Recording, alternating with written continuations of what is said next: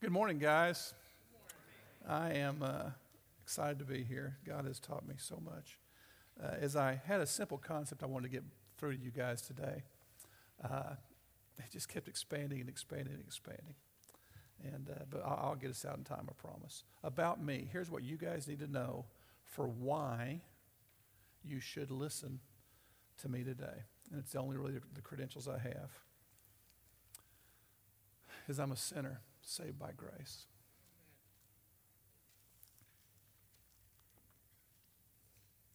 I had a terminal illness when I was born.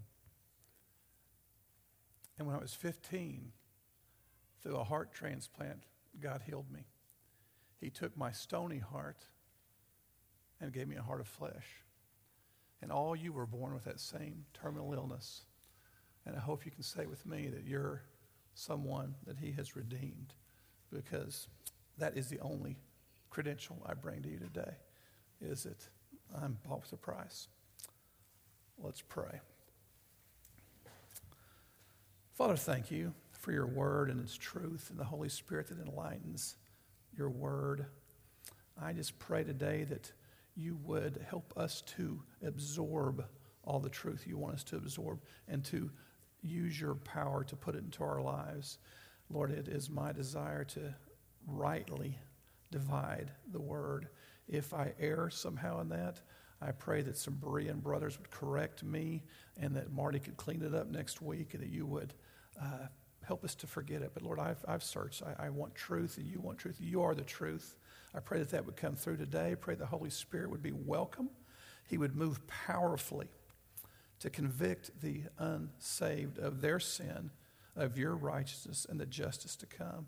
Lord, pray that each of us, as we consider our walk, we would just listen to you. I don't want to invoke anybody's emotions. I want the Holy Spirit to convict and comfort. It's in Christ's name I pray. Amen. I don't need a slide yet, but I want to see if we're we going to get this thing going or. All right. Oh, fair enough. It works now. Okay. Did you guys hear the uh, one about the two antennas that got married? The ceremony was terrible, but the reception was great.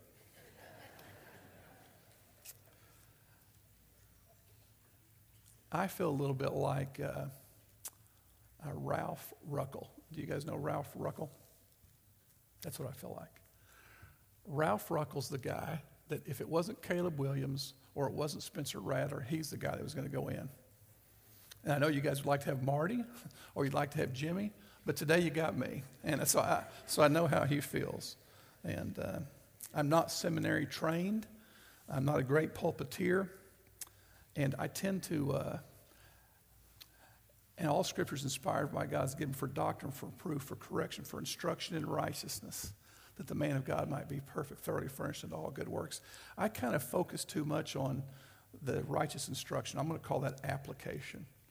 There are guys in our church that understand the Bible and the doctrines of the Bible so much greater than me, but I err. If there's an error, I err toward application. So, uh, with that, let's uh, quote a wise theologian if I can. Are, are they, they knowing when I'm clicking toward it, or how's this working? I don't even know which button's doing it. It's going to be funny. Okay, I definitely need this to figure this out. There you go, wise theologian. In one ditch, is a focus just on information. The opposite ditch is a focus just on application. The middle of the road is the appropriate focus on exaltation. And I hope we can do that today. Does anybody know who that wise theologian is? I need to click a slide if I can't do it. Rocky Hales. Okay. Now, I'm going to want a response on this next one that I'm going to ask you guys about. Let's click, yeah. A very wise member who gave me some good counsel. Here's what they said I don't really care to talk about Calvinism versus Arminianism. I didn't even know what those were until I was in my mid 30s. I think those debates can often border on vain discussions. I want to know how's your devotional life? Did you have your quiet time? Are you memorizing and meditating on Scripture? Have you been sharing the gospel with others? Are you becoming more like Christ? Can I have an amen on that? And does anybody know who that was? Let's show them. It was Linda Sykes, my wife, two weeks ago on the way to church.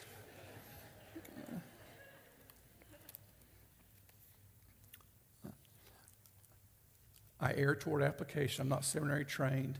Uh, encouragement is not my strong suit. Uh, I, um, being in my family, I, the business world would call it not satisfied with the status quo, always con- wanting to improve. I call it, hey, we did really great on that, but you know what? We could have done a little bit better. Wouldn't you? I just feel sorry for my wife and kids growing up with me, always saying, oh, we could have done a little bit better. But I've noticed a pattern, and for you guys don't know, I, I uh, spoke here and taught back in October, and the two topics were what's wrong with the world, what's wrong with the church. So I saw a pattern here. I'm starting to find I look at things that are wrong. So what's wrong with the world, what's wrong with the church today, it's what's wrong with me. What's wrong with me? Because I have found that one element that when I look at all the conflicts in my life that I've caused, there's conflicts I haven't caused. But when I look at the conflicts in my life that I've caused, when I've looked at the opportunities in life that I've missed because of me, when I look at the relationships that are hurt because of me, it all boils down to one thing. And my life would be so much better as I continue to get victory in this. And we'll talk about it today. Now, I'm not a, in a secret club, okay? Two of my sons are in a fraternity, and I don't know, do they have a secret handshake? I don't know. I don't know. Do they? I don't know. But I went to a meeting about 35 or 40 years ago that I think almost everybody who was at that has almost died out or gone away, and kind of like the Knights of the Templar. So if you were at that meeting or at one of those meetings and you got a little lapel pin that told you something, it said this. I want us to go to the next slide. Who here knows what that is? There's not, golly, I'm the only I got one back there, okay? Got two, got a few. This is what I need today, okay? And if I had lapel pins, I'd give them to everybody. Please be patient. God is not finished with me yet. That's uh, what I need for you guys. Be patient, okay? Today we're going to talk about James. Let's a quick review of James in the first three chapters. Uh, James is teaching uh, on two ways of life the way of the lost and the way of the saved. He contrasts. There are seven different contrasts in the first three chapters. We're going to be in chapter four. So the eighth contrast, he's are you a doer of the word or a hearer of the word? Are you going to show partiality? Things like that he contrasts in the first three chapters. In four, we uh, let's go to the first slide. This is our verse for today. But he gives more grace. Therefore, it says, God opposes the proud, but gives grace to the humble. But the first word is but and you can't really exegete the passage if you don't know what the but was about. So we've got to go back. I'm going to blast you through the first four or five verses of James chapter 4 real quickly because it's about conflict. And I don't know of a time in my life where there's been more conflict. I mean, we've got the Russian and Ukrainian conflict. We've got the Democrats and the Republicans conflict. We've got the conflict in people's hearts. Suicide rates are at an all time high, drug use is at an all time high, alcohol abuse is at an all time high, murders are at an all time high. We are in a world of conflict, but that is not new. Let's look at James chapter 4. What is the source of quarrels and conflicts among you? So, the first level of conflict, they had conflicts amongst themselves. So, they had conflict with others. For Those of you that are filling in the blanks, there'll be a, the blanks you can fill. The first blank is conflict with others. He tells you what it is, right? Is not the source your pleasures that wage war in your members. You lust and you do not have. You murder and you envy and cannot obtain, and you fight and quarrel. You do not have because you ask not, and you ask and do not receive because you ask with wrong motives, so that you may spend it on your pleasures. You adulteresses. I would have said adulterers, but he says adulteresses, adulteresses, because he's talking to Jews. And when the nation of Israel was not faithful to God, he called them adulteresses. So that's what it is. You, they were not faithful. You know that friendship with the world is hostility toward God. Therefore, whoever wishes to be a friend of the world mistakes himself an enemy of God. I'm going to touch on verse 5. I'm not going to try to tell you about it because I'm confused. on my New American Standard, there, the word spirit is capitalized. All other references I looked at, the Spirit was not capitalized. So it might be the Holy Spirit. It might be the Spirit that God gave man. I don't know. And I couldn't get comfortable that I knew, so I won't be dogmatic about it. In any event, chapter, verse 5 is about God is disappointed that this enemy of his is lusting after all these things. But we had the contrast. So there's conflicts with others, conflict within ourselves. My middle son, or my youngest son, excuse me, is uh, got a, his uh, master's in counseling. And unless we have a spiritual renewal in our country, he is never going to lack for work. Right now, uh, the op- uh, opioid epidemic and things, people are conflicted internally and they want answers. So here, God says, you have conflict with others, you've got conflict within yourself, and you've got conflict with me. You are my enemy. You are the enemy of God. What a uh, scary thing. Friendship with the world is hostility toward God. And you guys need to think about that. That is a very, very, very scary thing to be an enemy of God. If you're, what does this mean? I, I pondered on this, guys. I struggled with this, and I hope you're struggling with it too. And there'll be more addressed later about your struggling with this passage. You're either friendship with the world and God is your enemy, or you're a lover of God. There's no in between. That's scary. Because the poorest person in this room today, if you went to a third world country, would seem worldly. So it's not being in the world. It's where is your heart and what is your desire and what do you want and what are you passionately thinking about as you're going to sleep every night? Is it these other things? Let's flip, flip the slide again to uh, 1 John 2.16. For all that is in the world, I memorize it different than this, so I should just say how I memorize it. The lust of the flesh, the lust of the eyes, and the boastful pride of life are not from the Father, but are from the world. The lust of the flesh. What do I want? to satisfy my feelings and my passions. The lust of the eyes. What do you have that I want to make me feel bigger and better than I ever did? And the boastful pride of life. Why would I want it? Know, I want a bigger house than you. I want to go on nicer vacations. I want a bigger car than you do. I, I want all this stuff so that I can seem more important than you. I can have esteem. That is the boastful pride of life. That is a friend of the world, if that's what you're passionately chasing, are these things. We have a choice of the world. We can either be of the world or of God. No, no, no option in the middle. Romans 1 says you are either going to worship the Creator, the God who made it all, or the creature, which is you and mankind. So, which camp are you? I want you to stop and think about that a minute. Are you worshiping the Creator or are you worshiping what man wants?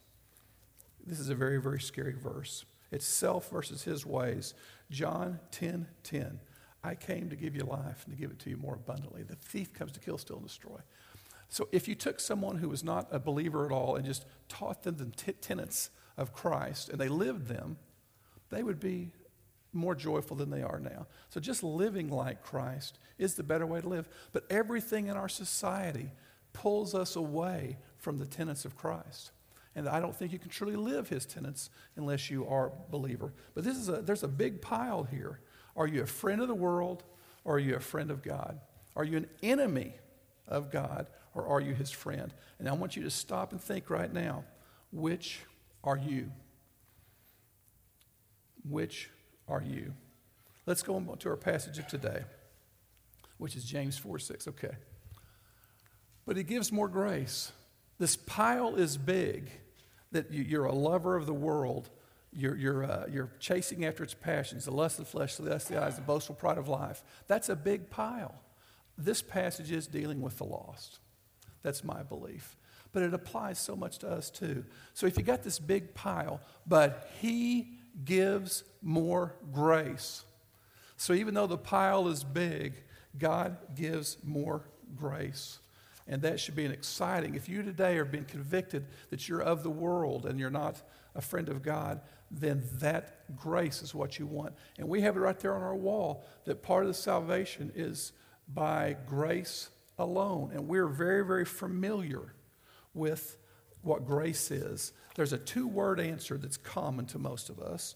If you guys know the two word answer for how to define grace, I want you to say it, okay? It is what? It is unmerited favor.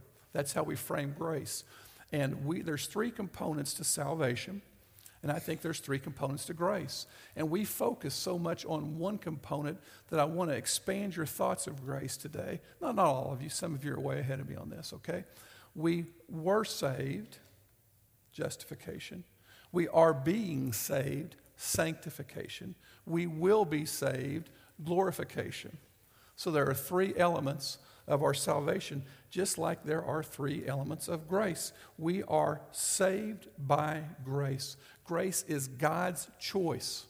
He chose me. He gave me the power to believe in Him. He set me up. I got all the grace I needed at the time I was saved for my saving grace. I want you guys to read on the top left hand side of the bulletin uh, something from the Westminster, West, Westminster Confession of Faith. It's really about grace and free will. I'll read it. When God converts a sinner and translates him into the state of grace, he frees him from his natural bondage under sin. And by his grace alone, enables him freely to will and to do that which is spiritually good. So saving grace is amazing. It is amazing. They took a, an enemy of God, me, an enemy of God, and God chose to enlighten me and allow me to become a friend of His. That is, I, I ought to write a song about that. Amazing grace. How sweet the sound that saved a wretch like me. I was blind, but now I see. It is amazing. Let's go into Ephesians 2 8 and 9. Here's some verses about saving grace. I memorized a different version. For by grace you've been saved through faith, and it is not of your own doing. It's a gift of God, not of result of works, so that no one may boast. God saved us. He did it all. We did nothing. It is by faith in Him He gave us this gift. How about Romans 3:24, the next one? We are justified by His grace as a gift, and through that redemption that is in Christ Jesus. You can go to blank right now. Grace, it's God's inclination. He gives it to us freely. It is not de- deserved and it cannot be earned. That was saving grace. Saving grace. Why does God save us? It's tied up in the first catechism Marty's talked to us a lot. Some of you guys will know that. Some of you, most of you should know it. The first catechism. The chief purpose of man is what? To glorify God and enjoy Him forever. God gets glory by taking one of His enemies and making him His friend. That is saving grace. Now, we're going to move to the second part of the verse because I want to expand the depth of grace. Okay, that's a that seemed weird come out of my mouth. There is no deeper thing than grace. I want to help us understand in a deeper way what grace is. So let's flip to the next slide. There's four words in the next verse. There's resist or oppose. There's pride, there's grace, there's humility. We're going to look at those four words today and try to gain a deeper understanding. Okay? Um, it's very important. I'm going to say it like this God resists the proud, but gives grace to the humble. I really want you guys to walk away with this today. I'm going to say, God resists thee, and you're going to say proud, and he gives grace to it. I'm going to let you guys say humble. I want to do this three or four times because I want you walking out when you're at dinner and someone says, What are we talking about today? Well, God resists proud, gives grace to humble. You'll know it, okay? So just help me out a little bit. We're, we're feeling a little bit like there needs to be some energy. I'm not going to do calisthenics or anything, but I am going to do that. God resists the but gives grace to the. God resists the, but gives grace to the. There you go. We're liable to do that a few times. Okay? Flip to the next slide. Resist is a very interesting word. It's a military word. And it uh, means that to prepare an army for battle. So God sets his troops to do battle against the proud. God could do it with just his thought. But they're trying to, he's really trying to emphasize how much he hates pride. That he says, I'm going to put a whole army to battle against the proud. He does not like pride, he hates pride. There are six things, yes, seven, that the Lord hates. I have a friend of mine, a, a deep friend of mine, who doesn't think God hates anything. So, man, look at, look at Proverbs chapter 6. It says there's seven things he hates. Does anybody know what the very first list on the one on the list is? Haughty eyes. Haughty is another word for pride. He doesn't want someone who looks with pride around the world. He hates people who look around the world with pride. You know what? We don't like him either. Uh, we went and saw uh, Top Gun 2, the Maverick, whatever you want to call it, last night. And there's a guy, if you haven't seen it yet, his name's Hangman. He's good looking, he's strong looking.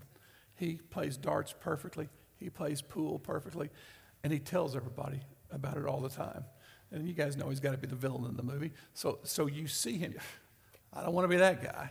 He is proud. And God tells us right here he hates haughty eyes and pride.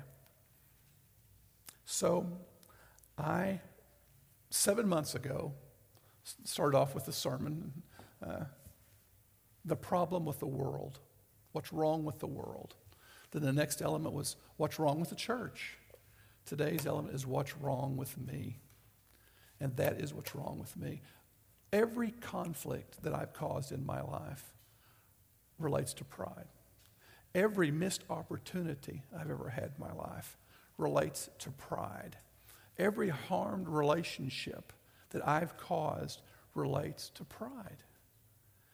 If I can get victory, and I'm getting there, please be patient. God is not finished with me yet. But if I can have victory over this pride that God wants me to have victory over, so many things in my life would fall into place. Why does God hate pride so much? Satan in Ezekiel 28, his heart, this is Satan's heart, was proud because of his beauty. Then it tells us in Isaiah 14 that he threw him to the earth.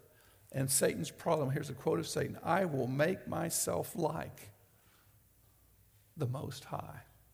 Satan wanted to be like God. He didn't like being in heaven where he wasn't God. He wanted to be like the Most High. Pride is making ourselves like the Most High. You want to roll, rule your life. Campus Crusade used to have this bird book, I call it. It's the blue book, and there's a little circle in the throne, and you have to decide when you're lost, you're outside your life at all. So you become a believer. You have put God on the throne of your life, and now you're submitting to Him. But then the next five minutes of your life, there's always a struggle between am I going to let God be in control or I'm going to be in control. There's that free will that starts to be a, a part, and I struggle with that. Am I going to, moment by moment, I'll just give you an example. It's, it really is, I mean this sincerely, rare that Linda and I argue. But, but you know, we, we do and we have uh, we, we, we uh, have argued. There's two ways for it to go. I can be prideful and hold onto my point so hard that I destroy a level of our relationship. Or the second that pride hits me and I want to win the argument, I, God will resist the proud, but He'll give grace to that. Lord, I, will just, Linda, forgive me. I'm, we're going places I shouldn't even go. I shouldn't have said that. I'm wrong. I'm wrong. Will you forgive me? But pride says, no, no, no. Win the argument at all costs. You're not submitting to God. Adam and Eve, what did Satan say to them? Eat of the apple, and you will be like the Most High. We want, it's in our nature to rule our lives, but the abundant life that Jesus promised was a life submitting to Him. His, he, he was the creator. He knows what makes us happy. And we argue with him every moment of the day, trying to put ourselves on the throne and control our lives instead of let him controlling it. How about Nebuchadnezzar? Nebuchadnezzar walks out on his roof one day. He's looking over Babylon and he says, Look at all that I have done. The very instant that came out of his mouth, God gave him a mental illness, and it wasn't long until he's out in the field eating grass like an animal. There was a period of time where he was eating grass. Then God let him get back, come to his senses, and he praised God. He said, I know who God the Most High is now. And so God uh, brought his attention. I hope, I hope he doesn't do that to you. Let's go to the next thing. Think about who was Jesus against? Who was Jesus against? Jesus was against the religiously proud. The ones who came to him and realized, man, I need you. He hung out with, he talked to. The ones that said, I've got it all figured out, he didn't have the time of day for them. So pride is a disrespectful, disrespectful, empty reliance on self and violates the ways of God. Guys, God is the balance of the truth. He made us fearfully and wonderfully. So He has a great plan for our life. But in our natural state, we're depraved and desperately wicked.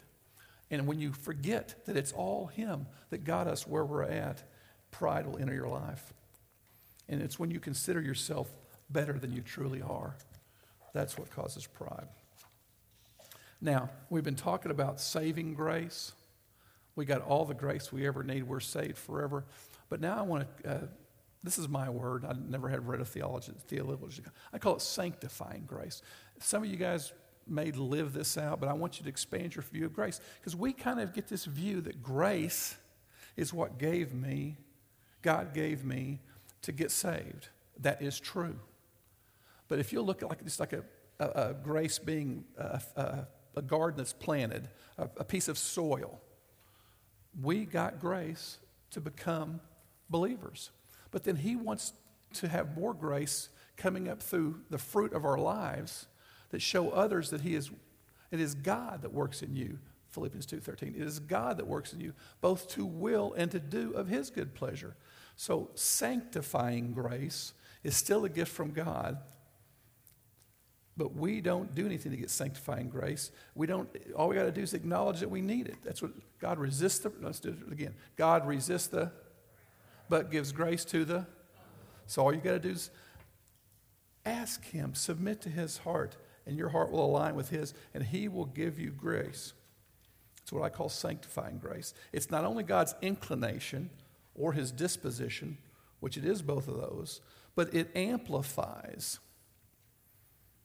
as an influence of power or an act of God that works to change our capacities for work, for suffering, and for obedience. There you go. There's my definition grace, sanctifying grace. Capacity would be saving grace. Sanctifying grace is the power and ability to live it out, to do His will. But you gotta, all you gotta do is not be proud and ask Him for it, and He'll give you the power. Uh, there's no temptation taking you, but such is common to man, and God is faithful. And with that temptation will also offer a route of escape that you might be able to bear it. So there's no reason for us to ever sin. God will always be the overcomer. But God wants to get glory through your life other ways by you not being proud, but knowing and admitting you need His grace. Let's show you a couple of verses of sanctifying grace. We looked at a couple of. God is able to make all grace abound to you, so that having all suffering, a uh, sufficiency in all things at all times, you may abound to every good work. So, sanctifying grace is not the past of my salvation, it's the present working of my sanctification. God wants to put His grace in my life so that I can do work. Grace is for good works. Go to the next one, please, guys. This is Paul, but he said to me, My grace is sufficient for you. My power is made perfect in weakness. Therefore, I will boast all the more gladly of my weakness, so that the power of Christ may rest upon me. Grace is sufficient for suffering. Grace is sufficient for suffering. And guys, I think this is one of the biggest testimony tools we have today. Let's look over at the middle for the John Piper quote. It's long, but I'm going to read it. He talks about, he doesn't call it sanctifying grace. That's my words, forgive me. Grace not only refers to God's character trait or disposition or inclination to treat people better than we deserve, but the word grace also refers to the action or the power or the influence or the force of this disposition, which produces real practical outcomes in people's lives. That does not mean you have to give up that simple definition of undeserved favor. That's true. That's a good definition. It just means that the word also embraces the encouraging truth that his favor overflows in powerful, practical helpfulness from God in your daily life where you most need it. That help is also called, called, grace because it's free and it's undeserved. God wants to work in you both the will and the do of His good pleasure so that He can draw men to Him by the way you respond to His grace. Now, guys, here's a comment that is worth the price of admission if you can absorb it and get it done. We all know the fruit of the Spirit is love, joy, peace. I could quote him, except I'm nervous, so I probably missed miss one. We know that as God works in our life, our lives are more fruitful, more, more aligned with Christ, so far from Christ, but more aligned with Him. But what you don't realize, or what I want you to think on today, is the way you respond to suffering, the way you respond to struggles is an equally good test of where you're at in the faith. When I talked about loving the world and being enemy of God, guys, I'm a believer. God has redeemed me. There's no condemnation to me. But I had to think for a minute mm-hmm. Am I of the world or am I of God? If you did not struggle contemplating the verses about being an enemy of God, you probably are. The struggle tells you, boy, Lord, I want to make sure that I'm, I'm loving you and not the world. If that never crossed your mind, that tells you a lot. That tells you a lot. Because you struggle with wanting to understand and wanting to do and wanting to be led and wanting to follow. Now, suffering, I'll start with irritations, then maybe sufferings, then maybe catastrophes. That is one way that God shows the world his grace is powerful. Uh, let me show you another verse. This is the way I was uh, exposed to this thought years ago. See to it that no one fails to obtain the grace of God, that no root of bitterness springs up and causes trouble, that it may become defiled. Guys, this is a truth that you can either get better or you can get bitter. You can respond to God's grace or get bitter. I have seen this many, many times in people's lives. They either respond to people's to, to grace that God's pouring out of them. I'm talking believers. You either respond to God's grace or you grow bitter. Now, what I want to say is this is not the verse to support that. That root of, if I'm going to be right with what the word says, that root of bitterness is talking about in Deuteronomy 29 it was a warning against falling away. It has nothing again, about receiving grace or growing bitter. Now, I will tell you, in my life, I have seen the true axiom that you'll either get better or better. You'll receive His grace or you'll get bitter. People who do not receive God's grace get bitter. Let me give you another verse that doesn't talk about receiving His grace. This is not on this. This is here. Is Ephesians 4 31 and 32. Let all bitterness and wrath and anger and clamor and slander be put away from you, along with all malice. Be kind to one another, tenderhearted, forgiving one another, as God in Christ forgave you. So we are to push bitterness out of our life, though it shouldn't be supported by that verse, which is what led me on this trek 40, 50 years ago when I heard it. But I have lived 50 years of noticing it. It is true.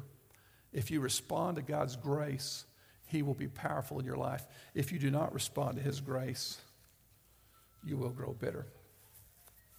So, why do we go through struggles? So we can answer the phone. So, we, uh, why do we go through, go through struggles? To bring God glory by how He works in our lives. Okay? Let's read some reasons of why we go through struggles. 2 Corinthians 1 3 through 5. I'll read that to you. Blessed be the God and Father of our Lord Jesus Christ, the Father of mercies and the God of all comfort, who comforts us in all our afflictions, so that we may be able to comfort those who are in any affliction with the comfort with which ourselves were comforted by God. For as we share abundantly in Christ's sufferings, so through Christ we share abundantly in comfort too. You go through things in life that are cruddy to bring God glory, and so that you can minister to those who go through the same things. Guys, I've had some terrible things happen in my life. This isn't necessarily a terrible one. Uh, I'm on my ninth employer. Uh, three of those times that I changed employers is because they let me go. They let me go. They said, We don't need you anymore. Some of you guys have lost your job. Hopefully, most of you haven't. But for those that have lost their job, they will want to talk to me more than they'll want to talk to the guy who has never lost his job. They don't get the self worth that's tied up in what you do for a living. So God allows you to go through some struggles, mostly to glorify Him, but also so that you can comfort others. And you have to receive that and embrace it.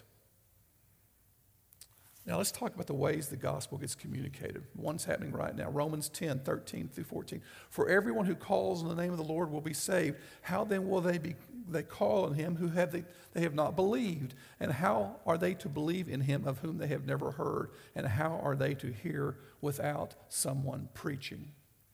The main way I think God moves in someone's life is to hear someone talk about what God's doing in their life. This is the pulpit.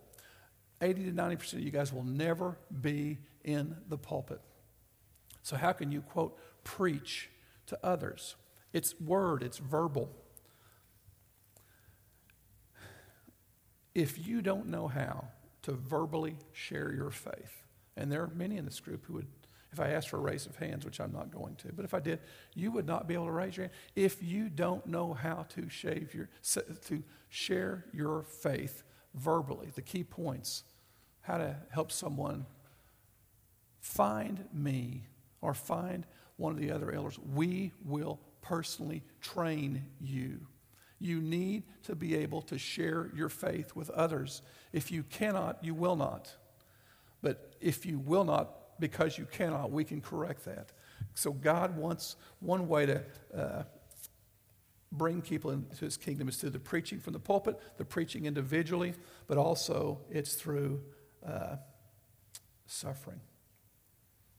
It's been said, it's, the wrong guy's quoted by it preach the gospel, but use your words if necessary. Okay? I want to talk some, a little bit about uh, some things. Let's just, and, and once I name an element, I'm going to name a lot of them. I want you, I'm going to say, what does this person need? You're going to say God's grace. When I was young, just, a girl would break up with me. And I was heartbroken. I look back at that and I almost want to laugh, but it was real to me. And I was heartbroken. So, what did I need? I needed what? God's grace. I know people who uh, are wanting companionship.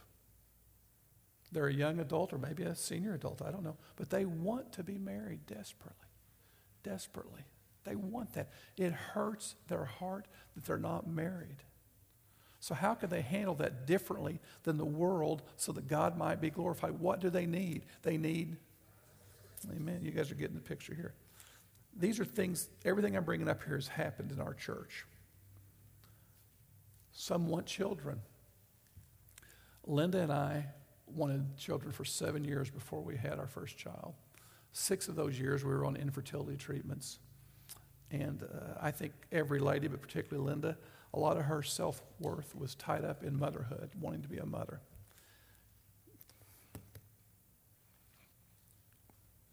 It was heartbreaking to her that she couldn't have a child. Carol and I were talking about this morning. Uh, the BSF group, over 30 years ago, prayed for us. And my 30 year old son is there. But what did Linda need? She needed what? Because she needed to be able to handle it differently than all the secular ladies who were going through the same struggles. She needed to show God's strength through Him giving her grace. It's not that she is strong, it's His grace is strong. How about the prodigal son? Right here in this church right now, we have a family, more than one family I know, but I know of one deeply. They have a prodigal that got off into drugs, and it has a couple of felony charges against him right now. And guys, they don't know what to do. Uh, they can love them and show them relationship, and they want to maintain that relationship. But to be able to handle that differently than the secular world, they need something. What do they need? They need. Amen. We have a widow here. How about loss of property? A widow here that the house was flooded. That's a bummer.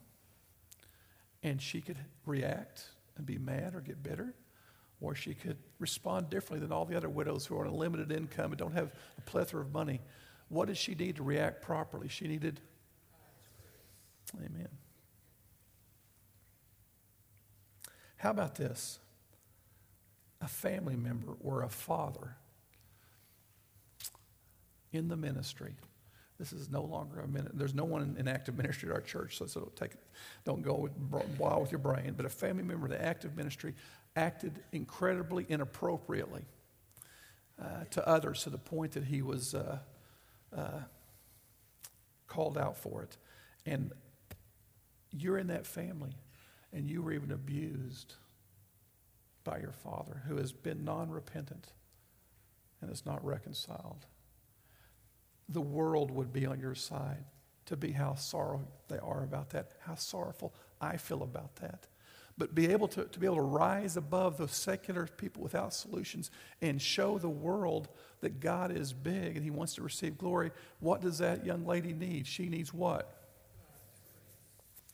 And guys, I'm not making these up. This has all happened here. How about a cheating spouse who walks in after 50 years, 40, 40 something years of marriage and said, I've been cheating on you.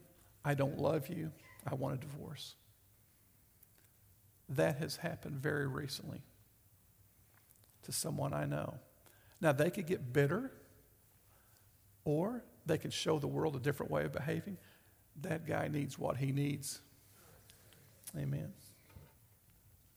This is God's sanctifying grace. How about, uh, oh God, here's the one that kills me. This is in our church. Can you imagine losing a child? An adult child. We've had some uh, folks whose kids have taken their life. I can't imagine. How about uh, some of you guys know all these stories, so if you don't. A young, a young man, not quite a teenager yet, but has a terminal illness and dies. One of the most uh, deep ministers to me that's ever happened is a family here in our church that carried a term a full baby. And within a few days, the baby died.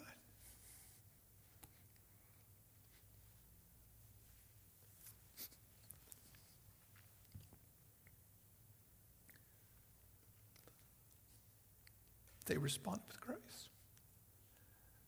That's what they needed was God's grace.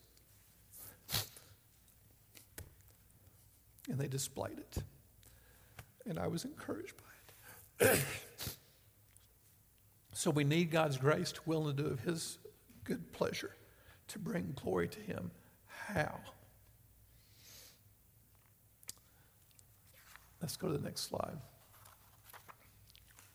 Share your thoughts and you'll affect someone's thoughts. Share your heart, you'll affect someone's heart. Share your life and you'll affect someone's life. Now, we can resist God's grace, His sanctifying grace. You have issues right now, either you personally or someone in your family, and you have a choice to make. Am I going to stay on the throne and try to be in control of my life? Or am I going to accept God's grace? He resists the proud, but He gives grace to the humble. So, how do you get it? Let's go. Uh, you humbly ask. That's all you got to do. As soon as we admit that we don't have the power in ourself and cry out to God, we have it. We have it. There you go. Grace is the power, capacity, ability to do His will. Humility is recognizing and acknowledging my total dependence on the Lord and seeking His will for every decision.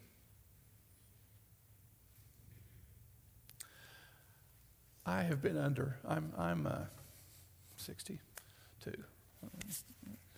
Uh, I have sat under some great teaching pastors.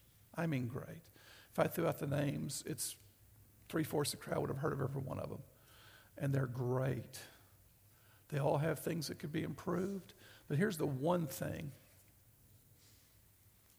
that I admire most about Marty there's many things to admire about, admire about Marty, but he is the most humble of any of them I've ever sat under. Marty is a humble man. And guys, as I reflect on our uh, staff elders, that's a trait that's there for all of them.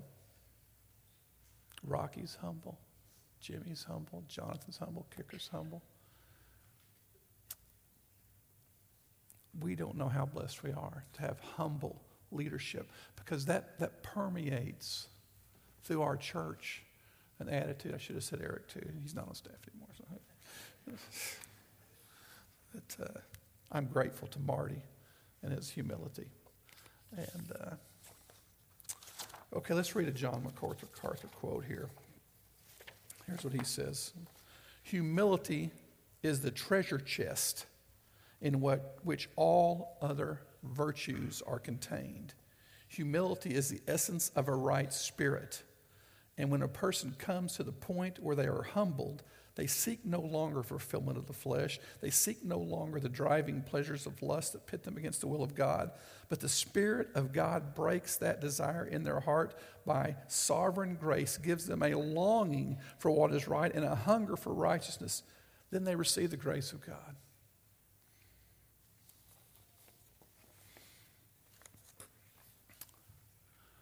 You have a choice to make. When life will happen. If it were just a matter of God getting glory by the fact we were saved, the moment we were saved, we would be with Him. But He wants us to go through life so those around us who do not have His grace can see us behave differently. Now, in order for you to behave differently, you have to react differently. So you have to get off the throne of your life, allow God to stay on the throne, and cry out to Him in humility God, this is a struggle for me. I want what you want more than I want what I want. And through that, God will get glory. Let's do one more uh, little uh, quote here by Charles uh, Spurgeon. The higher a man is in grace, the lower he will be in his own esteem. Okay. I'm going to tie the two sermons that are seven months apart together a little bit. That's pretty tricky to do. But uh, so it was what's wrong with the world, what's wrong with the church, and what's wrong with me. Now, there are problems, but the first symptom I said that the church had is it had lost its fear for the Lord. And now we're talking about God's grace and choosing to allow Him to be in control and receiving that grace instead of growing bitter. And here's what it says in Proverbs 22 4 The reward for humility and fear of the Lord. There's a reward for humility and fear of the Lord, our riches, honor, and life. So God ties fear of the Lord and humility with two traits he wants to align for us to have the abundant life that Christ promised. Now, there's an extension of humility that's gratefulness. I am a grateful guy. Expressing sincere appreciation to God and others for the ways they've benefited my life. That's gratefulness. And I am grateful for you guys sharpening me. I am grateful for God's grace. I'm grateful for Heritage that has a humble leadership and God teaching us all. We're pretty much through for the day, but man, there are seven good admonitions following this verse that if you want to learn about being humble, we'll read them real quick. Submit yourself, therefore, to God. Resist the devil, and he'll flee from you. Draw near to God. I want to come back to that one here in a second. Cleanse your hands, you sinners. Quit doing what you're doing. My old mentor in the faith would say, admit it and quit it. And purify your hearts, you double minded. Get your heart set on God, not on your own throne. Be wretched and mourn and weep. Let your laughter be turned to mourning and your joy to gloom. Be sorrowful for how you've offended the Creator. Then humble yourselves before the Lord and he will exalt you. I had hoped I had time to really expand those. I don't. But one just really touched my heart as I was preparing for this. And that's to draw near to God and he will draw near to you. I thought that seems foreign, really. Now, to the Jews that were hearing this, hey, it seemed foreign. What had they read? They had read God who said, Stay there, take your sandals off. This is holy ground the priests go to the temple and they have this veil. They have a rope tied on the guy because when he goes to see the holy God, you know, if he doesn't do it right, they're going to pull him back out he's going to be dead. They had this view of God and them being separate. Don't, don't get close to him. He's too, he is too holy, and he is that holy. God is that holy that if we got in his presence, we would die. But here, once the new covenant got established, he, he says, Draw near to me and I'll draw near to you. Let's pray. Father, move right now. Holy Spirit, just move into our hearts. Convict us, those that are here that are friends of the world and your enemy.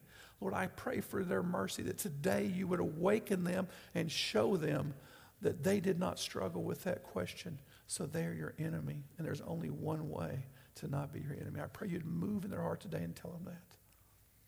Lord, for those of us that are your friend, that you have redeemed, Lord, teach us to not be complainers and bitter like the rest of the world, but to look at the circumstances you put in our lives as ways to experience your grace and to show that life to others, that you will draw them into yourself if we will obey you and put you as the leader of our life and let you minister through us through the example of your grace to others that we have an answer they do not have, and that is sincere and that is real.